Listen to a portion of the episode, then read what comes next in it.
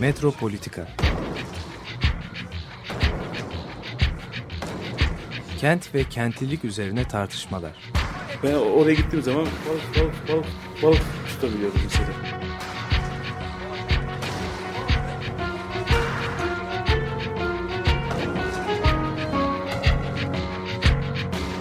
Hazırlayıp sunanlar Aysin Türkmen, Korhan Gümüş ve Murat Güvenç. Takusu yok yani. Kolay kolay boşaltamadılar. Yani elektrikçiler terk etmedi Perşembe Pazarı merkezini. Merhabalar değerli Açık Radyo dinleyicileri. Metropolitika'dan bir kere daha merhabalar. Bugün iki konuğum var. Ee, sevgili Tansel Korkmaz ve sevgili Tan Sinan Loji. İkisi de Bilgi Üniversitesi Mimarlık Fakültesi Mimarlık Bölümünden. Ve e, konuşacağımız konular şu anda Fransız Kültür Merkezi'nde 4 Aralık'a kadar açık kalacak olan Sinan Loji'nin sergisi bağlamında konuşacağız. Bir de tabii önümüzde bir kitap var. Bu e, daha önce basılmış. Sergiden Evet. daha önce ve sonra tekrar gözden geçirilerek Fransızca olarak yeniden basılmış 2023 kitabı. Şimdi bu sergi tabii e, çok önemli. Biz de geçtiğimiz programlarda şehrin genişlemesi, periferisi, bu yeni şehrin yeni oluşumu. Sen buna mega kent diyorsun Sinan. Bunun e, şey üzerinde e, konuşuyorduk. E, biraz da şehrin aslında bildiğimiz yani 19. yüzyıldaki formasyonunu oluşturan şey mevcut bir şehir dokusunun iyileştirilmesi üzerineydi. Yani bir şehir vardı, işte o devralınan bir yapıya sahipti, bir morfolojisi vardı ve işte sokaklarını düzenlemek, fonksiyonlarla, işte hava gazı getirmekle, elektrik dağıtmakla, Sıhhileştirme. sıhhileştirmeyle. Yani planlanacak bir nesne olarak şehir karşıdaydı ve bu şehrin üzerine konuşuyordu aslında bütün uzmanlar, bütün kurumlar ve bunların birbirleriyle ilişkisinin olup olmaması çok fazla önemli değildi. Çünkü sıhhi iyileştirme denen şey böyle bir şey. Ayrı bir konu. İlaçlamak gerekiyor sokakları. İşte atık su tesisatını yapmak gerekiyor falan. Yani burada tanımlı bir şey vardı. Bir bağlam vardı. Aslında günümüzün şehri yani İstanbul gibi şehirler üzerine konuşulabilecek şeylerini, bağlamlarını da yitirip şeye doğru patladılar. Yani o işlevlerin ayrıştığı alanlar haline geldiler. Böyle gidiyorsun bir şey arazi. Bunun içinde bir yama gibi birdenbire beton bloklar, bir toplu konut sitesi falan. Biraz ileri gidiyorsun bir tane alışveriş merkezleri ağının merkez deposu falan. Yani bu şehrin bu e, ayrışmış kamu işlevleri sanki bir şey şehrin fragmentasyonunu böyle mısır patlatır gibi dışarı doğru attı. O sıçramalar böyle şehrin dışında birdenbire ayrıştılar ve burada hani insanlar nasıl yaşıyor diye merak ediyor değil mi? İnsan böyle hele orada yani böyle siteler miteler tamam oradaki insanların bunu seçtikleri çok açık ama orada kala kalmış bir de insanlar var. Yani ya orada bulundukları için kalmışlar. Mesela birdenbire bir koyun çıkıyor karşına falan. Koyunu güden bir insan çıkıyor. Yani bu toplu konut sitesinde işte böyle lüks cipler falan varken bir taraftan da koyunlar önünden geçiyor. E, bu- Beni hep bu şaşırtıyor. Yani bu e, patlama sonrası şehrin aslında ortaya koyduğu bu şey e, çelişkiler, görüntü bir kere yani şey içeriyor. Yani bildiğimiz şehir kavramından başka bir şey. Senin de bu şey, şeyde görsellik üzerine ağırlık vermem de o şehri böyle bizim bildiğimiz soyut kavramlarla tepeden bir bakışla işte plancıların bakışıyla değil de daha böyle insan mer şeyinden bakarak e, Evet. ölçeğinden Göz bakarak hizasından. göz hizasından bakarak tanımaya çab- çabalaman aslında çok ilginç geliyor. Yani yeni bir şey e, getiriyor. Şehri tanıma imkanı. İstersen buradan başlayalım. Bu sergiyle ve kitapla da tabii. Tabii. Neyi amaçladın? Evet. Yani bu yürüme meselesi son bir 20-30 yıldır böyle kent araştırmalarında gittikçe popülerleşti. Ee, böyle işte İtalya'da Stalker grubu var. Romanın böyle iç çeperini saran ince yeşil koridorları keşfedip onları arşınlıyorlar veya e, Londra'da Ian Sinclair var. O işte e, Orbital tren yolunun çeperlerini yürüdü vesaire. Ee, yani bütün bu öncüler Johan Morvan ve benim yürüyüşlerime ilham veren kişiler oldu diyebiliriz. Tabii onların geleneği ta situasyonistlere veya Dada'ya kadar da uzatılabilir. Tabii bu kentin içinde yürüyüp kentin bilinçaltını yüzeye çıkarma meselesi o hoşuma gidiyordu. Ve Yohan'la 2012'de tanışıp işte 2013 yılında bu periferide uzun yürüyüşler yapmaya başladık. Böyle e, günde 30-35 kilometrelik e, performanslar diyelim bunlar. E, bazıları hatta işte kızgın güneşin altında vesaire e, yapılıyor. Ve işte 2013'te yaklaşık 300 kilometre yürüdük. Böyle genelde Tem'in kuzeyinde kalmaya çalışarak işte bu kentin saçaklanmaya, kuzeye doğru gitmesini gözlemlemek için. Ve e, o sene İstanbul 2023 kitabını ilk olarak Fransızca yazdık. E, Paris'te yayınlanmıştı ve sonra 2017'de e, iletişim yayın evleriyle Türkçe versiyonunu yayınlamıştık. E, güncelleyip tabii çünkü kent o kadar hızlı Durmuyor. değişiyor ki böyle Siz yarım saat önce Yürüyerek yürüdüğümüz... yetişemiyorsunuz. Evet.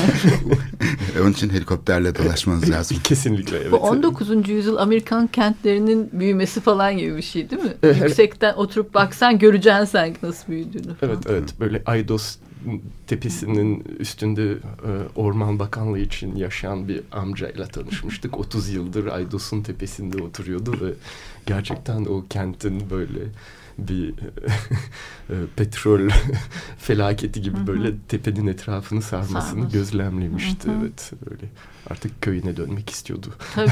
tabii. Kuşatılmış yani. Evet bayağı. O tepede tek başına Teslim olmuş yaşar. artık. evet, evet. Fakat bu yürüyüş meselesi e, ben şeyi hatırlıyorum tabii bunu anlatınca kendi hatıralarımız hani e, böyle işte e, özellikle mesela Saint Joseph falan gibi okullarda firerler yürüyüşü çok severlerdi ve bütün gün bizi yürütürlerdi. Hafta sonu mesela buluşurduk işte dolaşırdık falan. Zaten okuldan çıkıp hani böyle Çamlıca, Kaşdağ falan güzergahında yürümek bir modaydı. Oradaki şeyleri çok iyi bilirlerdi ama daha karmaşık yerleri de götürürlerdi. Yani bentlerde yürürdük işte ormanlarda yürüdük falan. Onları bildik, onların bildikleri böyle güz- güzergahlar vardı ve hani normalde biz kayboluruz. Yani öyle bir şey. Onlar çok iyi biliyor ama bunlar da 80 yaşında falan insanlar. Yani normalde biz yorulurduk, önüne yatardık. Ne olur artık yeter falan diye. Onlar yürümeye devam ederlerdi ve işte bakın burada da şurayı göreceksiniz. Burada da burayı falan diye. Aslında bu 19. yüzyılda bu doğayı tanıma, işte şeyi tanıma, işte arkeoloji merakı falan biraz da yürüyüşle gelişmiş. Evet, evet. Ernest Mambouri'nin kitaplarına da bakınca o İstanbul üzerinde yazdığı rehberler vesaire hep o çeperlerde de bir yürüme meselesi her zaman e, yüzeye çıkıyor. Evet bir keşfetme aracı olarak yürüyüş. Ee, tabii bilerek yürümek başka. Bir de tabii böyle e, hiç bilmeden şaşkın bir şekilde yürümek ama zaten artık e, Zaten bilme şaşkın şansımız olmamak, kalmadı. şaşkın olmamak e, imkansız. Evet. evet. O Walden'da falan da olan şey değil mi? Aslında Amerika'da da böyle bunun çok şeyi var geleneği. Hani doğayla baş başa kalmak, o yabancılaşmayı biraz herhalde üstesinden gelmek, doğanın bir parçası olduğunu tekrar hatırlamak. Evet, herkes bilmiyor ama Evet. tarihi yarımada dediğimiz bölge de aslında yürünebilir bir şehirdi geçmişte. Yani e, ben şeyden hatırlıyorum çocukluğumdan yani dedem benim öbür tarafında otururdu Tarihi Yarımada'nın e, güney tarafında. Biz vapurla geldiğimiz zaman hani böyle otobüse binmek, taksiye binmek, şeye binmek falan yoktu yani. Yürüyerek enlemesine 10 dakikada 15 dakikada geçmek mümkün oldu ve o sırada alışveriş yapmanın e, şeyleri görmenin hani bu arada ne o var ne yok falan şehirde yenilik bir şey. Yani o bir e, avantaj da o yürüme faaliyeti. Şehirdeki yürüme faaliyeti aslında bir görme şekliydi. Şunu da söyleyebilirim hani Nişantaşı falan gibi modern semtler oluştuğunda aslında bunlar hiçbir zaman otomobile göre tasarlanmadı. Tabii. Her zaman Mahalle. yürüyüş için Evet. e, şey yapılmış, tasarlanmış modern e, şehir Tabii. dokuları. Yürüyüş mesafesinde her şeye ulaşabiliyorsun aslında. Tam kendine yeten mahalleler. Kesinlikle yani orada çünkü şeye ihtiyaç kalmıyor. Ayrıca bir alışveriş merkezine gitmeye falan. Çünkü gözün önünde şekilleniyor her şey ve insan ihtiyaçlarını da diyelim ki o vitrin diye denen icatla aslında doğrudan doğruya televizyona ve internete ihtiyaç kalmadan karşılıyordu. Fakat yani bunun bir de tabii şey var tasarlanmış hali var. Hani şu İstiklal Caddesi'nden çıkıp aslında şehrin 20. yüzyıldaki modern mahallesine uzanan ale diyelim ona. Evet. Gezi yani. Gezinin içindeki o yürüyüş parkurunu ben dün gittim tekrar fotoğrafladım. Dikenli tellerle bölünmüş vaziyette. Park ve Bah- Bahçeler Şefliği'nin deposu tarafından. İçinde de kamyonlar var. Şimdi bu alanın aslında mesela e, önemli bir yürüyüş parkuru olduğunu düşünebiliriz. Şehrin Tabii. e, yani iki yakasını birleştiren o dönem çünkü iki tane merkez var. Modern şehrin iki tane gelişmiş şey var. Biri 19. yüzyılın dönüştürülmüş olduğu Pera yoğun konut dokusu. Hemen yanında Prost'un düzenlemiş olduğu o yeşil alan, vadi ve içinde kültürel e, işlevler. Ama onun içinden aşağı yukarı bir araçla gitmekten daha çabuk olarak. Yani bugün Nişantaşı dolmuşuna binseniz sizi götürme süresi hele stadın olduğu yer tıkanıksa yarım saati bulabiliyor. Hı hı. Oradan 10 dakikada Nişantaşı'nın göbeğine, vali konağına ulaşmak mümkün. Hı. Ve bunu kapatmış vaziyette belediyenin kendisi yani yıllardır. Hı hı. Şimdi bu aslında yürüyüş güzergahları yani İstanbul aslında yürünebilir olmasın diye hı hı. sanki düşünülmüş gibi. Burada bunu bilinçli olarak yapmamış olabilirler. Hı hı. Ama yani yürüyüşün neden önemsizleştiğini düşünmek gerekiyor. Hı hı. Evet, yani yürümek sürekli... niye önemsizleşti hı hı. bu şehirde? Değer, Her yere arabayla gitmek. Değersizleşti. Hı hı. Değersizleşti. Evet. evet. Kent merkezinde de bir sorun belki ama şimdi e, Çeper'de ne olduğunu zaten hiç bilmiyoruz. Dolayısıyla Çeper aslında hiç Yürünemez. bizim olmuyor. Evet. Endişelerimiz içine girmiyor. İşte gazete haberlerine giriyor falan. O da bir mesafe demek. Bir şeyi okuyarak öğrendiğinde o kadar seni etkilemiyor. Ama oraları yürümeye başladığında bu başka bir bilgi. Gövdenle bilmeye başlıyorsun. Ve Sinanların yaptığı aslında Nazlı Tümer'den falan da başkaları da var. Hı hı. Ee, onun için çok çok kıymetli. Yani hem belgelemeleri açısından önemli bence. İşte 100 sene sonra dünya hala varsa eğer e, belgelemek açısından çok önemli. Ama ayrıca da e, hani şeyi hiçbir zaman fark etmiyorsun. Merkezdeki ofisinden, Arap Tem'den gidip bilmem sitene girdiğinde falan bu nasıl bir dönüşüm olduğunu çok fark edemiyorsun kentte. Halbuki onlar bunu böyle sistematik olarak yaptıklarında tarıyorlar çünkü bütün şehri, periferisini. O zaman e, çok kıymetli bir bilgi edinmiş oluyoruz. Yani bu çok politik de bir şey aslında. Belki e, Sinan daha çok o deneyimi ve hani sergide de nelerin sergilendiğini falan anlatırsa bize.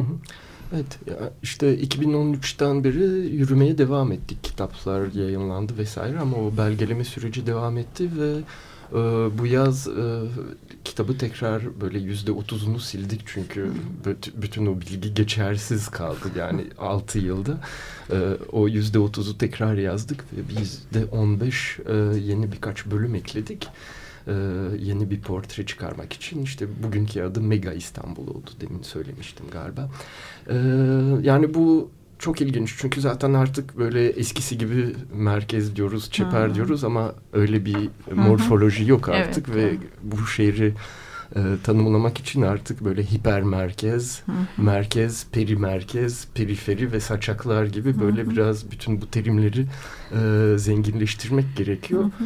Ve işte merkezden evine siteye dönen gibi bir pattern'da kalmadı aslında. Artık periferiden periferiye yaşayan Hı, tonlarca Hı. insan evet, var doğru. ve aslında o periferide bir sürü alt merkez var ve orada böyle yeni bir tarih yazılmaya Hı. başladı bile. Hı.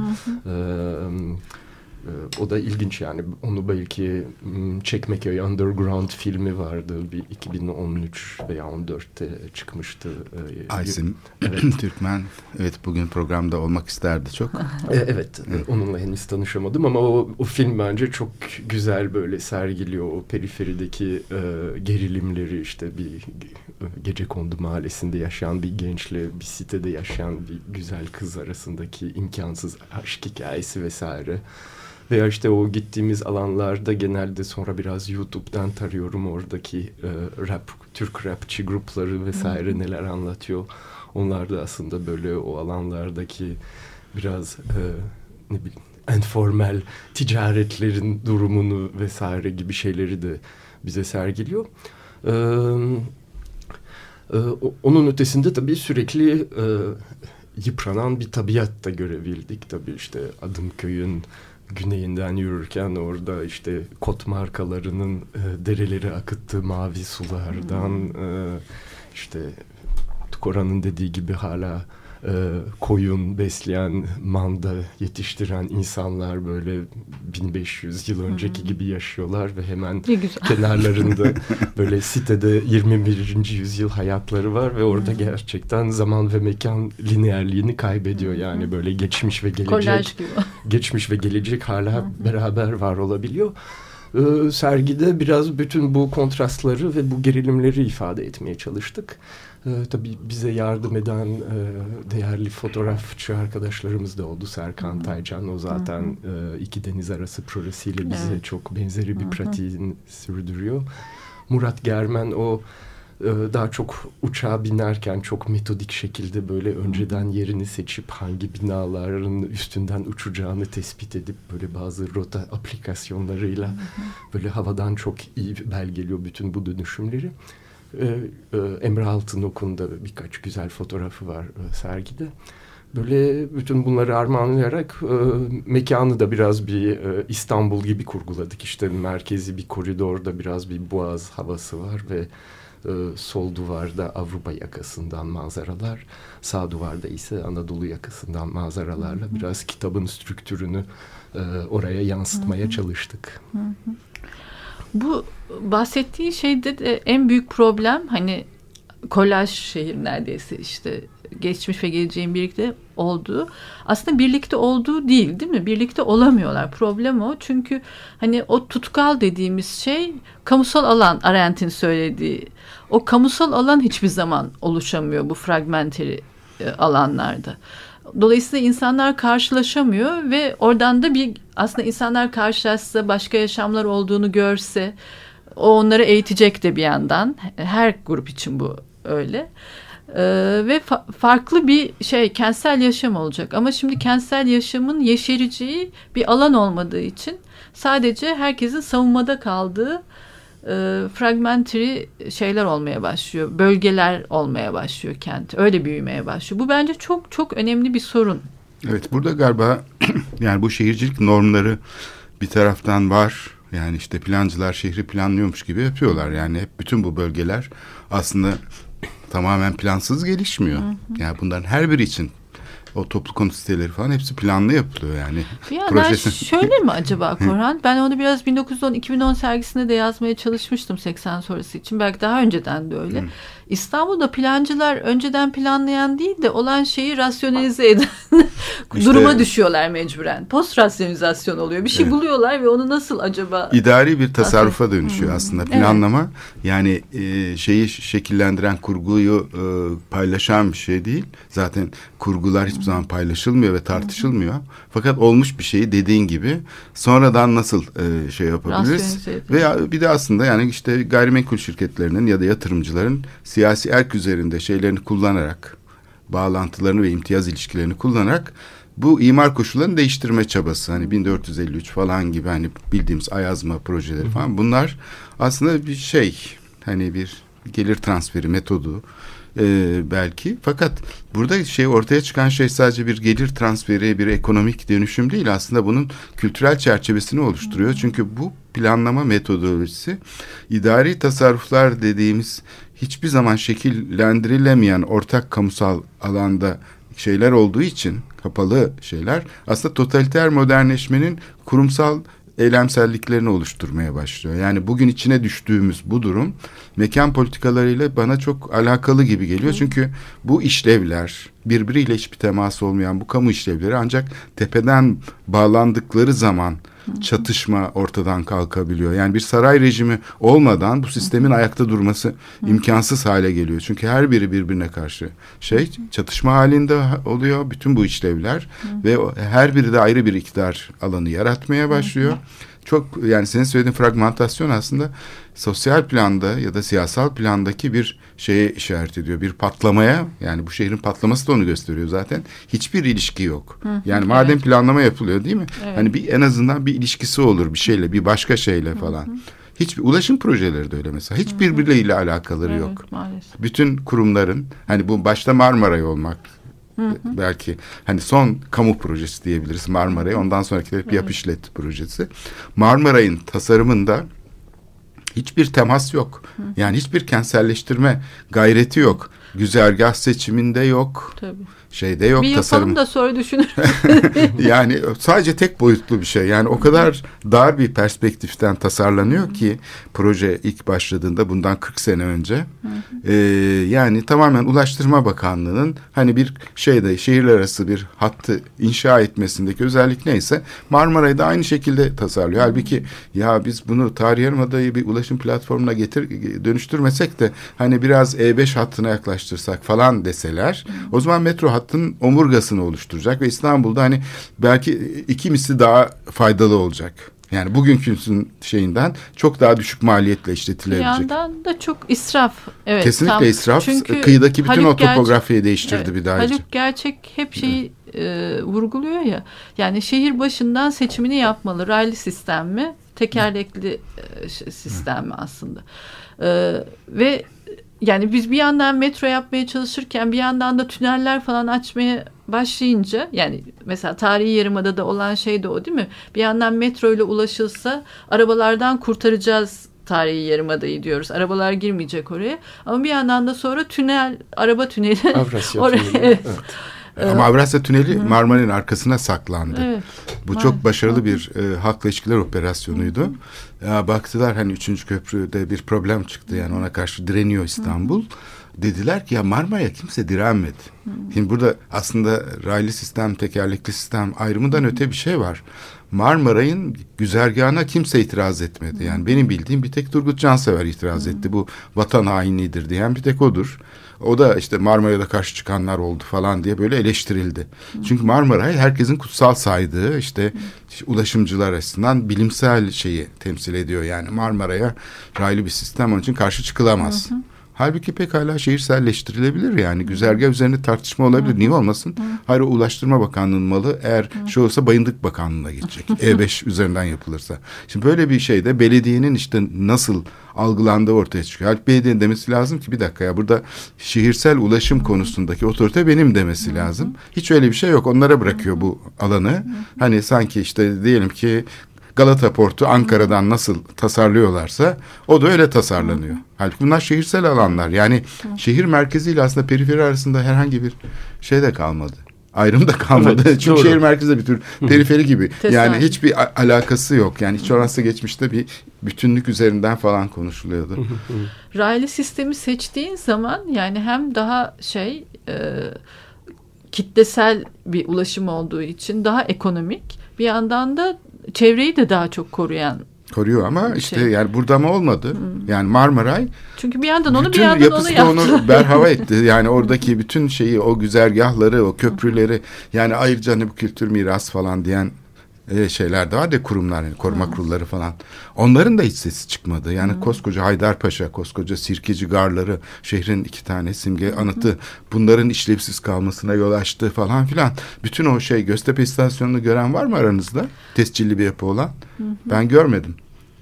Buharlaştı mı ne oldu? Havaya mı Evet. kaldırdılar? Kurtaramayacaklarmış artık. Öyle hani sonuna Yok kadar ben ku- Marmaray'dan geçerken Evet. göremiyorum. Evet, Belki hı hı. yukarılarda bir yerlere falan taşımış Bir olabilir. vinçle asılı kalmış Belki olabilir. havada duruyor şöyle olabilir. Böyle yılbaşı ağaçlarına asılan şeyler gibi. Ama ben Göztepe istasyonunu mesela o köprü istasyonu hani ya da işte ne bileyim Kızıl Toprak is- istasyonunu gören var mı son zamanlarda? Marmara'dan dümdüz bir otoyol gibi geçti. Çok güzel. İşte bir modern şehirde olması gereken raylı sistem değil mi? Evet. Hani o şeydi peki kıtalar arası bir ulaşım şeyini Avrupa ile Asya'yı bağlıyordu. Hani oradan trenler geçecekti. Hani geçenlerde işte Çin'den bir tren gelmiş de onu Geç. geçirmişler de o da olay oldu. Evet. Halbuki vızır vızır geçecekti hani yani günde diyeyim 100 tane falan Katar'ın geçmesi lazım oradan öyle e, yılda bir tane Katar değil. Bu yani ben bu şey yani gözümün böyle şey yaptığı konular var takıldığı. Mesela Galata Köprüsü'nü hiç açıkken görmedim. Halbuki eski sistem ağır Bir çalıştığı tek için gezi, gezi eylemleri sırasında açıldı mı? açıldı. Eskiden her gece açılıyordu Galata Köprüsü. Es- yani şimdi Haliç gibi doğal bir liman muazzam bir avantaj değil mi? Galata Köprüsü'nün her akşam açılması lazım. Sabahta tekrar kapanıp e, trafiğin şey ya eskiden öyleydi yani. 1910'da da böyleymiş, 11'de de böyleymiş. Şimdi niye açılmaz diye merak ediyorum. Ya da metro köprüsü var bir tane şeyde. Diyelim onun da güya böyle bir açılması söz konusu. Hiç açıldığını gördünüz mü? Yok. E demek ki bir şey yok yani Ama işte ihtiyaç bütün, yok. burada işte Sinan'ın yaptığı şeyin önemi ortaya çıkıyor. Yani çünkü Sinan'ın periferide yaptığı şey aslında bazıları da kent içinde yapıyorlar o yürüyüşleri sistematik olarak. Sen yürüdüğün zaman kenti başka türlü bilmeye başlıyorsun çünkü. Ee, ve bilmeye başladığın zaman da soru sormaya başlıyorsun. O nerede, bu nerede, bunun için olmuyor falan.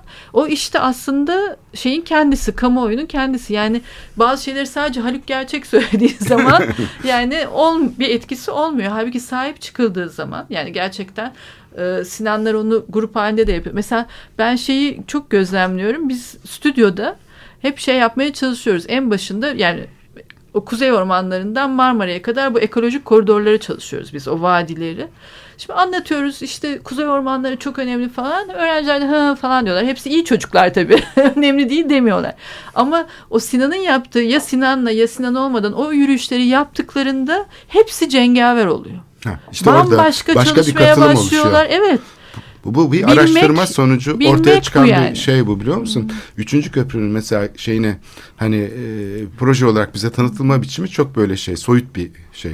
Ama yakından bakılınca başka bir şey algı ortaya çıkıyor. Yani Evet. bu e, şehri tanımanın aslında gerekliliği ortaya çıkıyor. Evet, yukarıdan bakınca işte sürekli yol ağları veya işte istatistiksel haritaların boyadığı alanlar, Bilimsel mahalleler. üst dillerle. Evet yani orada böyle evet kent böyle bir Evet. mozaik ve böyle bütün her şeyin sınırının çok iyi oturduğu ve böyle puzzle gibi iç içe geçtiği bir sistem gibi gözüküyor. Oysa yürüyünce çok daha karmaşık ve bir sürü kılcal damarın var oluşunu e, gözlemlemek mümkün oluyor. O yani hem rahatlatıcı hem de daha ne kadar da karmaşık bir varlık olduğunu anlıyorsunuz ve işte hemen böyle bir önünüzden geçen bir teoriye sığınıp bu kenti kurtaracağım vesaire gibi bir şeyin de imkan olmadığını Evet. şey anlıyorsunuz. Evet. Evet bu güzel e, yürüyüş fikri. Evet. Bir ara biz de ara vermeyeceğiz. Yürüyüşle devam edeceğiz.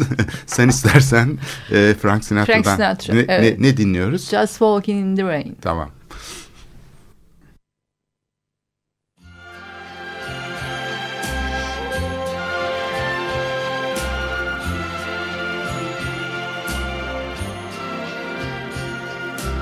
Strangers in the night, exchanging glances, wandering in the night. What were the chances we'd be sharing love before the night was through? Something in your eyes was so inviting, something in your smile was so exciting, something in my heart told me I must have you. Strangers in the night, two lonely people, we were strangers in the night. Up to the moment when we said our first hello, little did we know. Love was just a glance away, a warm embracing dance away. And ever since that night, we've been Evet Frank Sinatra Ne bize çıkarsa batına. ya- yalnız yalnız bırakmadı gördüğün gibi ve biz evet Tabii par- şans faktörü önemlidir. parçamızı çıkışta tekrarlayalım o zaman. evet. Çünkü e, bu beklemeden geldi. E, arada bir heyecanlandı herhalde şey Frank Sinatra. O da dalmak istedi ve kendisi empoze etti bize parçasını. Yine fenomenolojiye yakın bir şey işte. Evet. Fakat bu şey yürüyüş fikrinin aslında şehirsel ilişkilerin karmaşıklığını daha göstermesi ve bizim onun hani uzmanlar olarak görme biçimlerimiz arasında hani böyle bir mesafe bu hep e, aslında şeyi yani bu aslında uzmanlık dediğimiz şeyin de nasıl dönüşeceğini gösteren bir şey. Yani bizim aslında bu şehirsel politikaları oluşturabilmek için aslında bu ilişkisel bağlama şehri taşımamız Tabii. gerekiyor. Yoksa uzmanlık Tabii. üst dilleriyle Kesinlikle. baktığımız şehir o disipliner işlevler sonuçta öyle bir şey yaratıyor ki şu Carl Schmitt'in hani 1922'deki istisna hali dediği şey var ya. Çünkü şehri temsil etme kabiliyeti yok yani şehirsel şeyin temsili bu yöntemle mümkün olmadığı için onunla harekete geçiren bütün bu disipliner şiddet koruma kararları, ulaşım kararları ters tepki yaratıyor. Yani şehir ona bir şekilde başka bir cevap veriyor. Kontrol edilemeyen bir şey ortaya çıkıyor ve hatta yani popülist politikaların bütün bu şeyi küçümsemeleri, hani korumacılık işte yok planlamacılık falan bunların sürekli böyle bir istisna haline yol açtığını görüyoruz. Carl Schmitt'in ya 1922'de yaptığı gözlem bayağı İstanbul'u şey yapıyor aslında bugünkü hukuk normlarıyla. Normlar var çünkü yani hani olmasa normlar Tabii. O zaman diyeceğiz ki bu istisna değil. O zaman normal durum yani işte imar şeyleri serbest. Her şey serbest. Öyle değil. Kurallar var. Sit alanları var. Ama bir taraftan da tamamen bunları geçersiz kılan böyle bir eylemsellik şeyi var. Bunu Bunun olabilmesi ama nasıl peki oluyor? Çünkü aslında e, buna sahip çıkması gereken şehirliler çünkü aslında bizim kentimiz bir yandan zarar gören kent.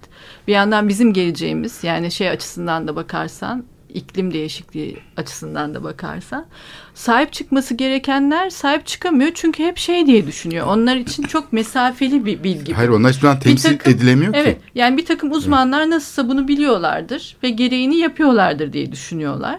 Onlar işte işlerine gidip geliyorlar falan. Halbuki bu işte yürüyüşler başka türlü insanın gövdesiyle bilmesine neden oluyor şehri. Bir de temas Bir etme imkanı. Evet, evet bir kaynak üstünden değil de gazete üstünden işte televizyonda duyuyorsun falan. Gerçekten görüyorsun, sahipleniyorsun, biliyorsun. O zaman da başka türlü sahip çıkıyorsun ve o zaman da şey diyorsun bana da sormanız lazım. Ben böyle düşünmüyorum. Yani işte oradan bir direnç oluşuyor. Ve onun için de bizim bir an önce bunu bence yani kentlilerin kenti bilmesi meselesini e, şey yapmamız, zorlamamız lazım. Yani e, hep şeyi söylüyorum işte senle başka toplantılarda da bir arada oluyoruz. Benim şu son beş senedir falan öğrendiğim şey bu uzmanlık zırhı içinde kenti korumaya imkan yok. Ama şimdi Yani şöyle bunu Rossi şey de var. söylemişti. Koruma kararı hiçbir Katılım zaman diyoruz. kenti korumaz diyordu. He, katılım diyoruz. Mesela alan yönetim planları yapılıyor. Şimdi bu katılım alanına dahil olabilmek için ne gerekiyor? Aslında görünüşte açık bir alan. İşte yılda iki kere ya da bir kere işte bir paydaşlarla toplantı falan da yapılıyor. Demek ki katılım alanı hani bu habermasçı katılım alanı yani müzakere alanı aslında o kadar da özgürce şekillenen bir şey değil. Çünkü hepsinin kamu özel karışımı yani oraya katılan bütün aktörlerin aslında bir şeyleri var kamu özel karışımı olan bir güçleri var. Yani kendi potansiyellerini ve şeylerini izleme şeylerini inşa ettikleri bir iktidar alanı var. Oradan katılıyorlar. Onun dışındaki aktörler bir kere özgürce katılamıyor. O zaman disipliner şiddet yönetim planı dediğimiz, alan yönetim planı dediğimiz yeni bir kavramın içine bile sızıyor. Ama Aynı talep planın. de yok. Ya Koran, olamaz bu ki. problem bence. Ama bu talep olamaz çünkü bu halktan olabilecek bir talep, talep değil. Çünkü halk zaten yani de, bu şey bastırılmış olan sürekli şeyin dışında. Asıl bunu uzmanların yani o entelektüel üretimi yapan o simgesel e, şeyin içinde olan topluluğun bunu reddetmesi gerekir. Yani ben katılımın orada başlaması gerektiğini düşünüyorum. Çünkü hiçbir konuda yani bu çünkü şey çok insanları bu asimetrik katılım modeline zorlamak kendi başına bir haksızlık. Dolayısıyla bu asimetriyi üreten bu disipliner şiddeti sorgulamadan onun içindeki insanların kendi konumlarını, kendi kimliklerini, kurumsal kapasitelerini, kullandıkları imkanları, kariyer fırsatlarını, öğrencilere diploma verme şeylerini, devletin bütçelerini bunları kendileri için kullanmaları bana büyük bir haksızlık gibi geliyor. Ama bu kariyerizm sadece koruma alanında yok ki değil mi? Her yani bu tabii. sistem yani.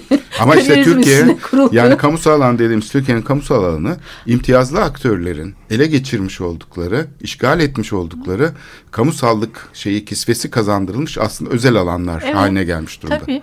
Ama o zaman bunu kim talep edecek? Bu şehir bizim de şehrimiz. Tabii bunun Ve dolayısıyla alternatifi işte, nasıl oluşacak? Evet, onun bilgisinin de üretilmesi lazım. Hmm. Onların gerçekten talep etmesi lazım.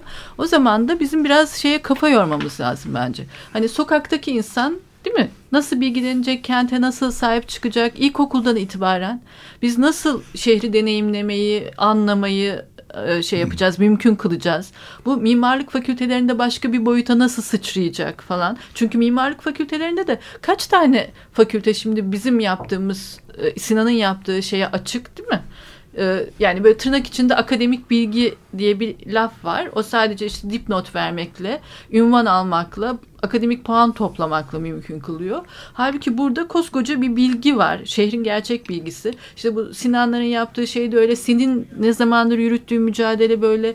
Orhan'ın, Orhan Esen'in değil mi bilgisi ne kadar aslında biricik bir bilgi.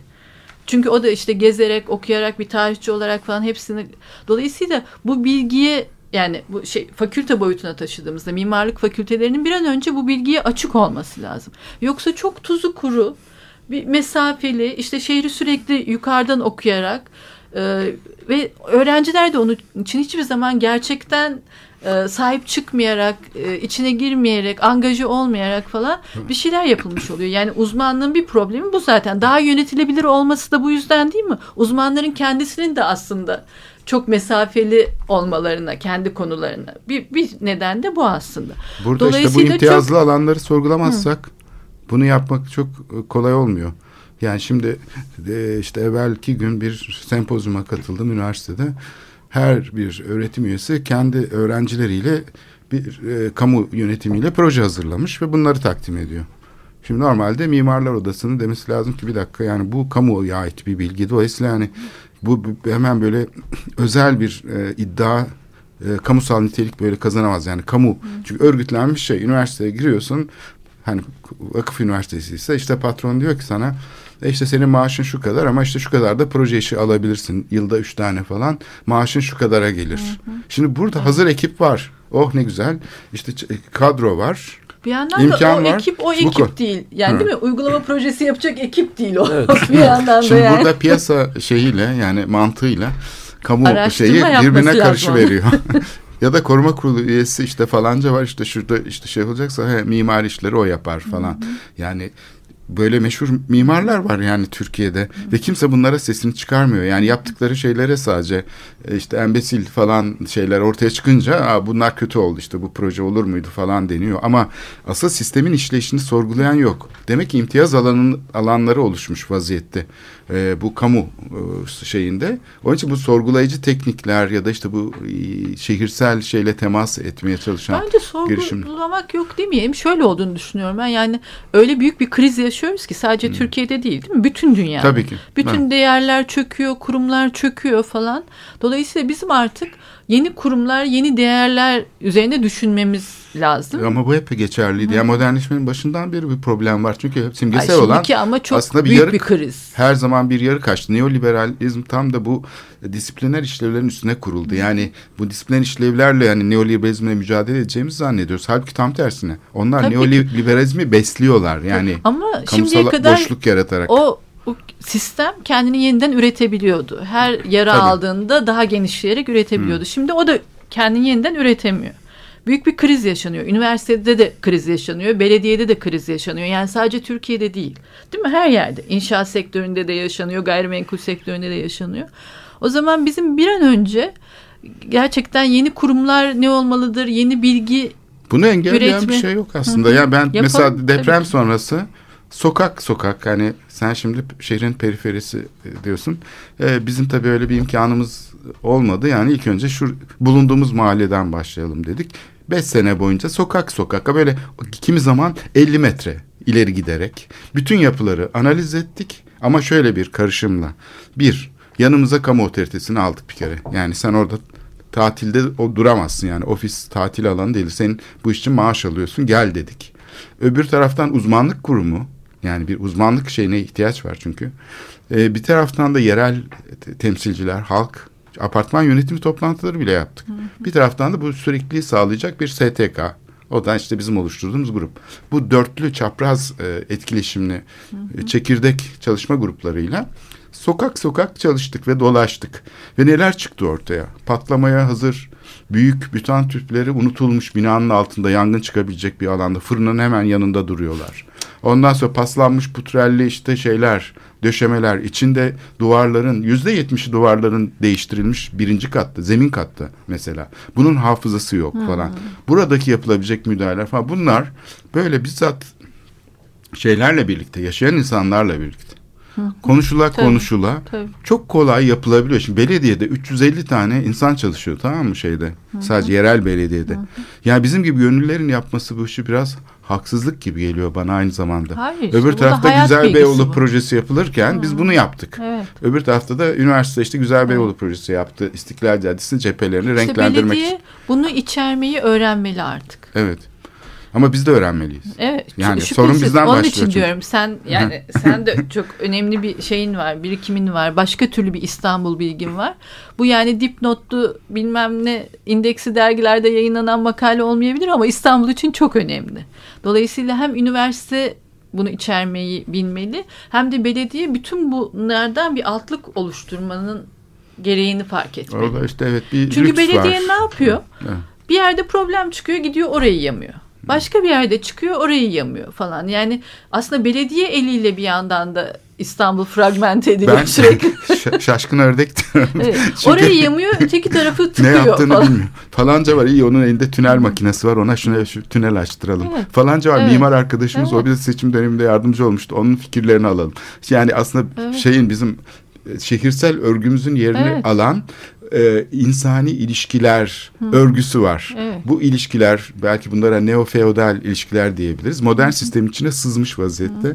Ama bu tabii bu şeyi sökmenin tekniği aslında biraz da yürüyebilmek. Ben şehrin Tabii. yani bir Fransız kültür merkezinde açılmasının aslında çok anlamlı oluyorum. Yani bu kadar yerel bir insanı ilgilendiren bir şeyin dolaşıp da Yerli ve milli mi acaba bu bu da yerli ve millinin e, şey Has. olanı. Has. Belki ha- asıl özü. Prost planı için özür dilemek için de kabul etmiş olabilirler. Ama Prost'u hani günah keçisi haline getiren bir şey var. E, Kongre Vadisi. bizim milli değerlerimizi şey yapmadı Kongre diye. Vadisi ne müthiş bir şeydir değil mi? Tepki var. Landscape Urbanizm'dir. Halbuki başarılı dönemine göre aslında Çok, İstanbul için evet, tabii ki iyi bir şey. Evet. Bilseydik aslında. Onun için yani tam da e, şeyde bulunuyor. Stratejik bir noktada sergi açılmış oldu. Evet. Tabii. Yani tam önünden kaç milyon kişi geçiyor? Günde bir milyon falan kişi geçiyor. Hafta sonları 3 milyon galiba İstiklal Caddesi. Evet. Ben şey demiştim Fransız kültürün eski direktörü Anne Potier vardı. Dedim ki ya bu dışarıyı niye kullanmıyorsunuz? Hani içeride çok güzel böyle sergiler oluyor ama içeri girmek biraz zor. E, evet, Kapıda işte güvenlik. hele güven eskiden daha kolaydı. Şimdi girmek iyice zorlaştı. Yani şey olmayan, alışkanlığı olmayan insanlar için. Yani orası bir korunaklı böyle şey. Şehrin en merkezi yeri belki. En çok insanın geçtiği köşesi. Ama Fakat kamusal değil yine. Kamusal değil aslında bir probleme dönüyoruz. Evet, kamu yapısı olmasına rağmen onu işte şey dedik ya cephesini kullanan bu İstanbul surları için işte Jean-François Peruz, İşrik Aydemir falan bir sergi hazırladık. Aslında bu öğrencilerle yapıldı bu çalışma. Bütçe de yok yani. Ondan sonra bir gece operasyonu yaptık. E, elimizde matkaplarla gittik Fransız kültürün üstüne matkapla o panoları astık ve ondan sonra kalıcı oldu o panolar. Uzun bir süre kullanıldı bilmiyorum hala kullanılıyor mu? Önde bir tane kullanılıyor da e, sunum için ama dışarıyı sergi mekanı haline getirdik. Herkes şaşırdı tamam mı? Nereden çıktı şimdi bu diye. E, o da herhalde e, mekana özgü bir şey oldu. Yerleştirme oldu.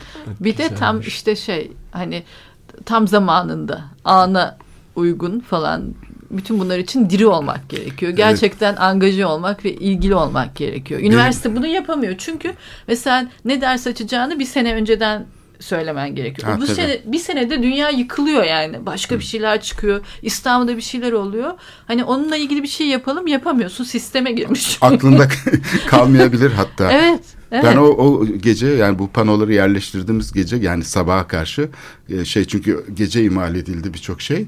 Sabaha karşı da kamyonetler falan geldi. Biz montaj yapacağız. Sabah böyle yavaş yavaş gün ışıyor ve e, şeyler açılmaya başladı mağazalar falan. Karşıda da Starbucks vardı. Starbucks'a da meğersem bir arkadaşım gelmiş. Benim çok eski çalıştığım zamanlarda bir şirkette orada böyle gayet janti bir şekilde oturuyor. Beni böyle işçi kıyafeti ve elimde matkapla görünce Korhan vah vah dedi. Sen dedi bu işe mi başladın? Ben de hiç bozmadım. Evet dedim. Ben artık böyle işte tabela fatıcılık işi yapıyorum yani panolar falan yerleştiriyorum. Dedim işte böyle elimde matkap işte şey falan. O da çok şaşırdı. Vah vah Yorulmak sen bu kadar hani şirkette falan hani bayağı şeydin yönetici falandın. Ne oldu? Gelecek vaat ediyordun. İşçi olmuş. Bir de şey de çok önemli bence. Şimdi hani e, şey oluyor ya birisi şey yazıyor, paper yazıyor ya da işte makale yazıyor. Onu indeksli dergide hakemler gözden geçiriliyor, basılıyor bilmem ne.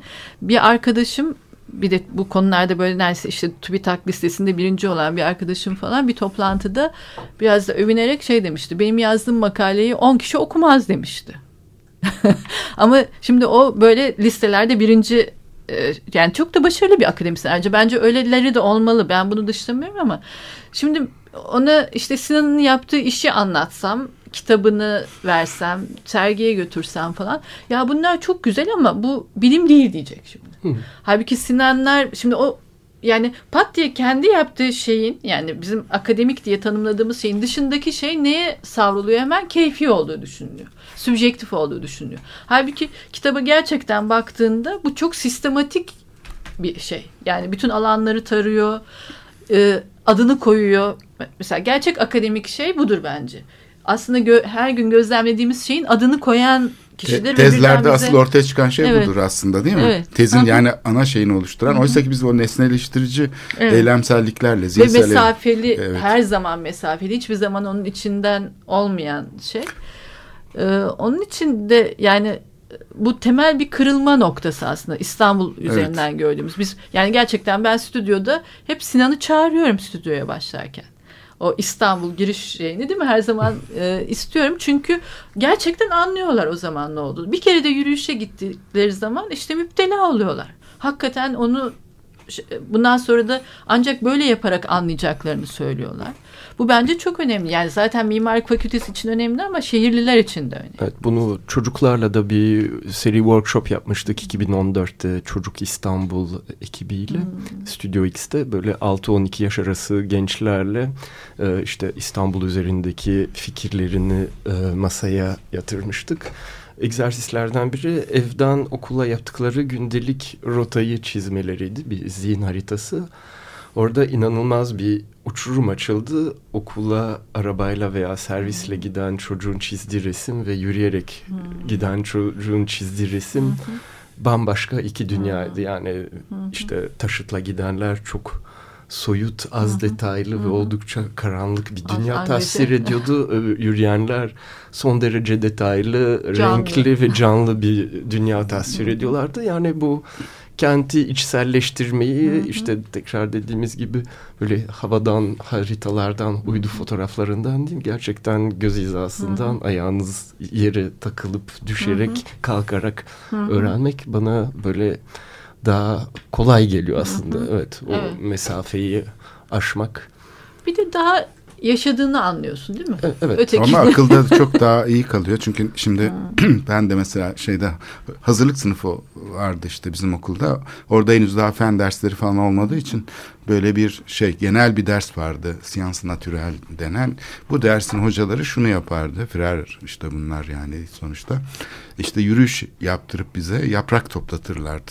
Ben mesela ağaç cinslerini ayırt etmeyi o yapraklar sayesinde öğrendim.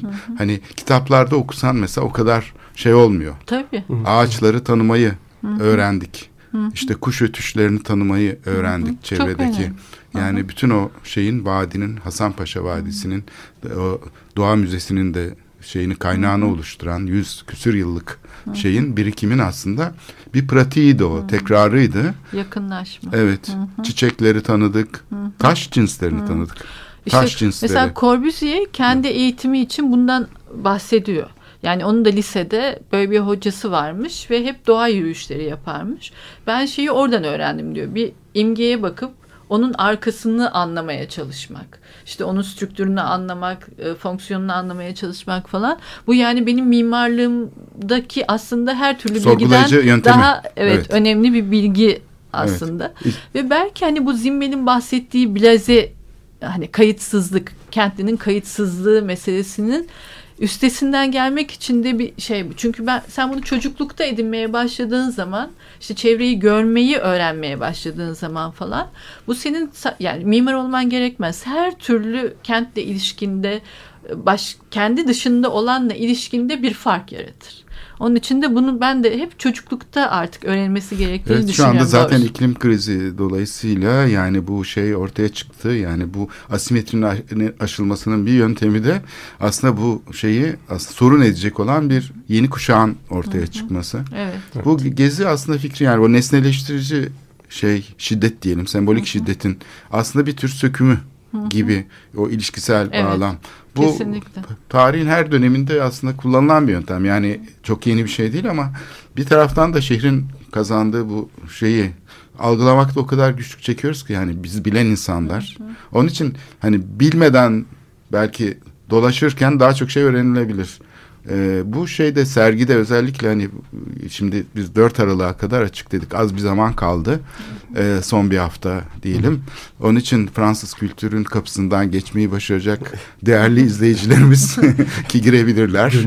Sinan. Loji'nin adını vererek sergisini gezeceğiz diye. Metroya yakın. Evet. Herkes gidebilir. So- son bir şey sergiyle ilgili istersen senden bir kılavuz gibi bizi şey bilgi vermeni isteyelim. Evet yani bu kamusal alan e, kısıtlaması veya daralması bütün Türkiye'de veya İstanbul'da onu hissediyoruz ve işte demin Tansel çok iyi ifade etti ve buradan insanlar Twitter gibi yerlerde kudurup köpürüyor böyle.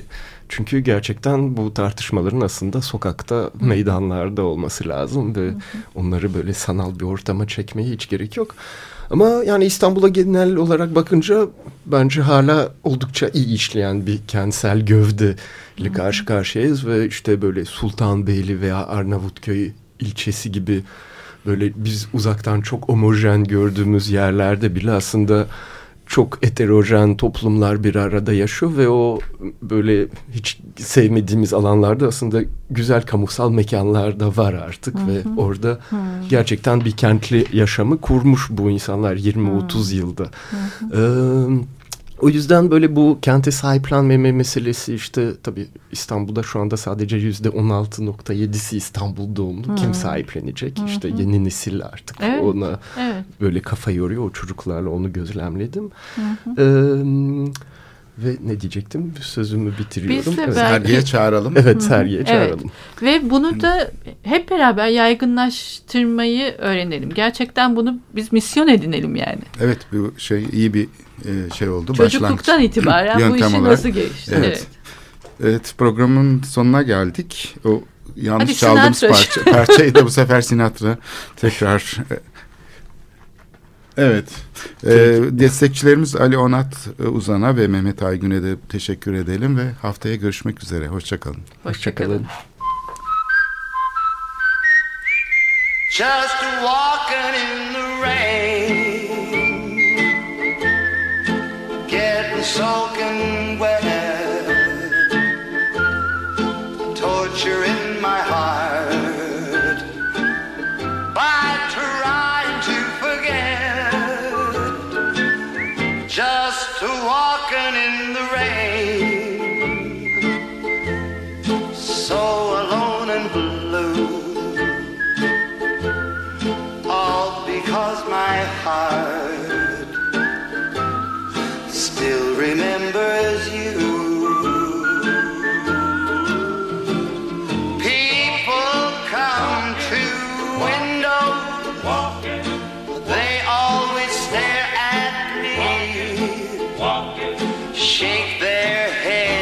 sorrow,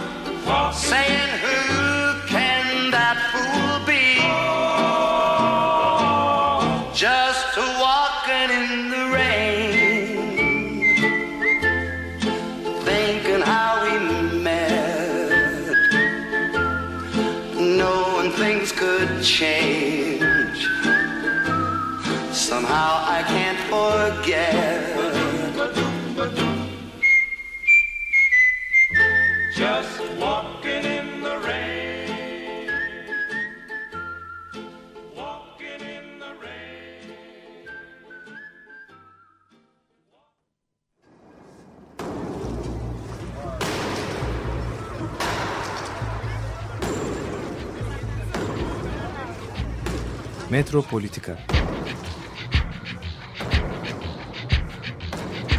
Kent ve kentlilik üzerine tartışmalar.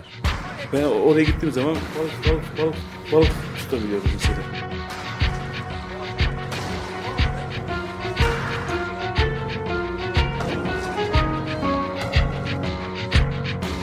Hazırlayıp sunanlar Aysin Türkmen, Korhan Gümüş ve Murat Güvenç. Takusu yani. Kolay kolay boşaltamadılar. Yani elektrikçiler terk etmedi Perşembe Pazarı merkezini. Açık Radyo program destekçisi olun. Bir veya daha fazla programa destek olmak için 212 alan koduyla 343 41 41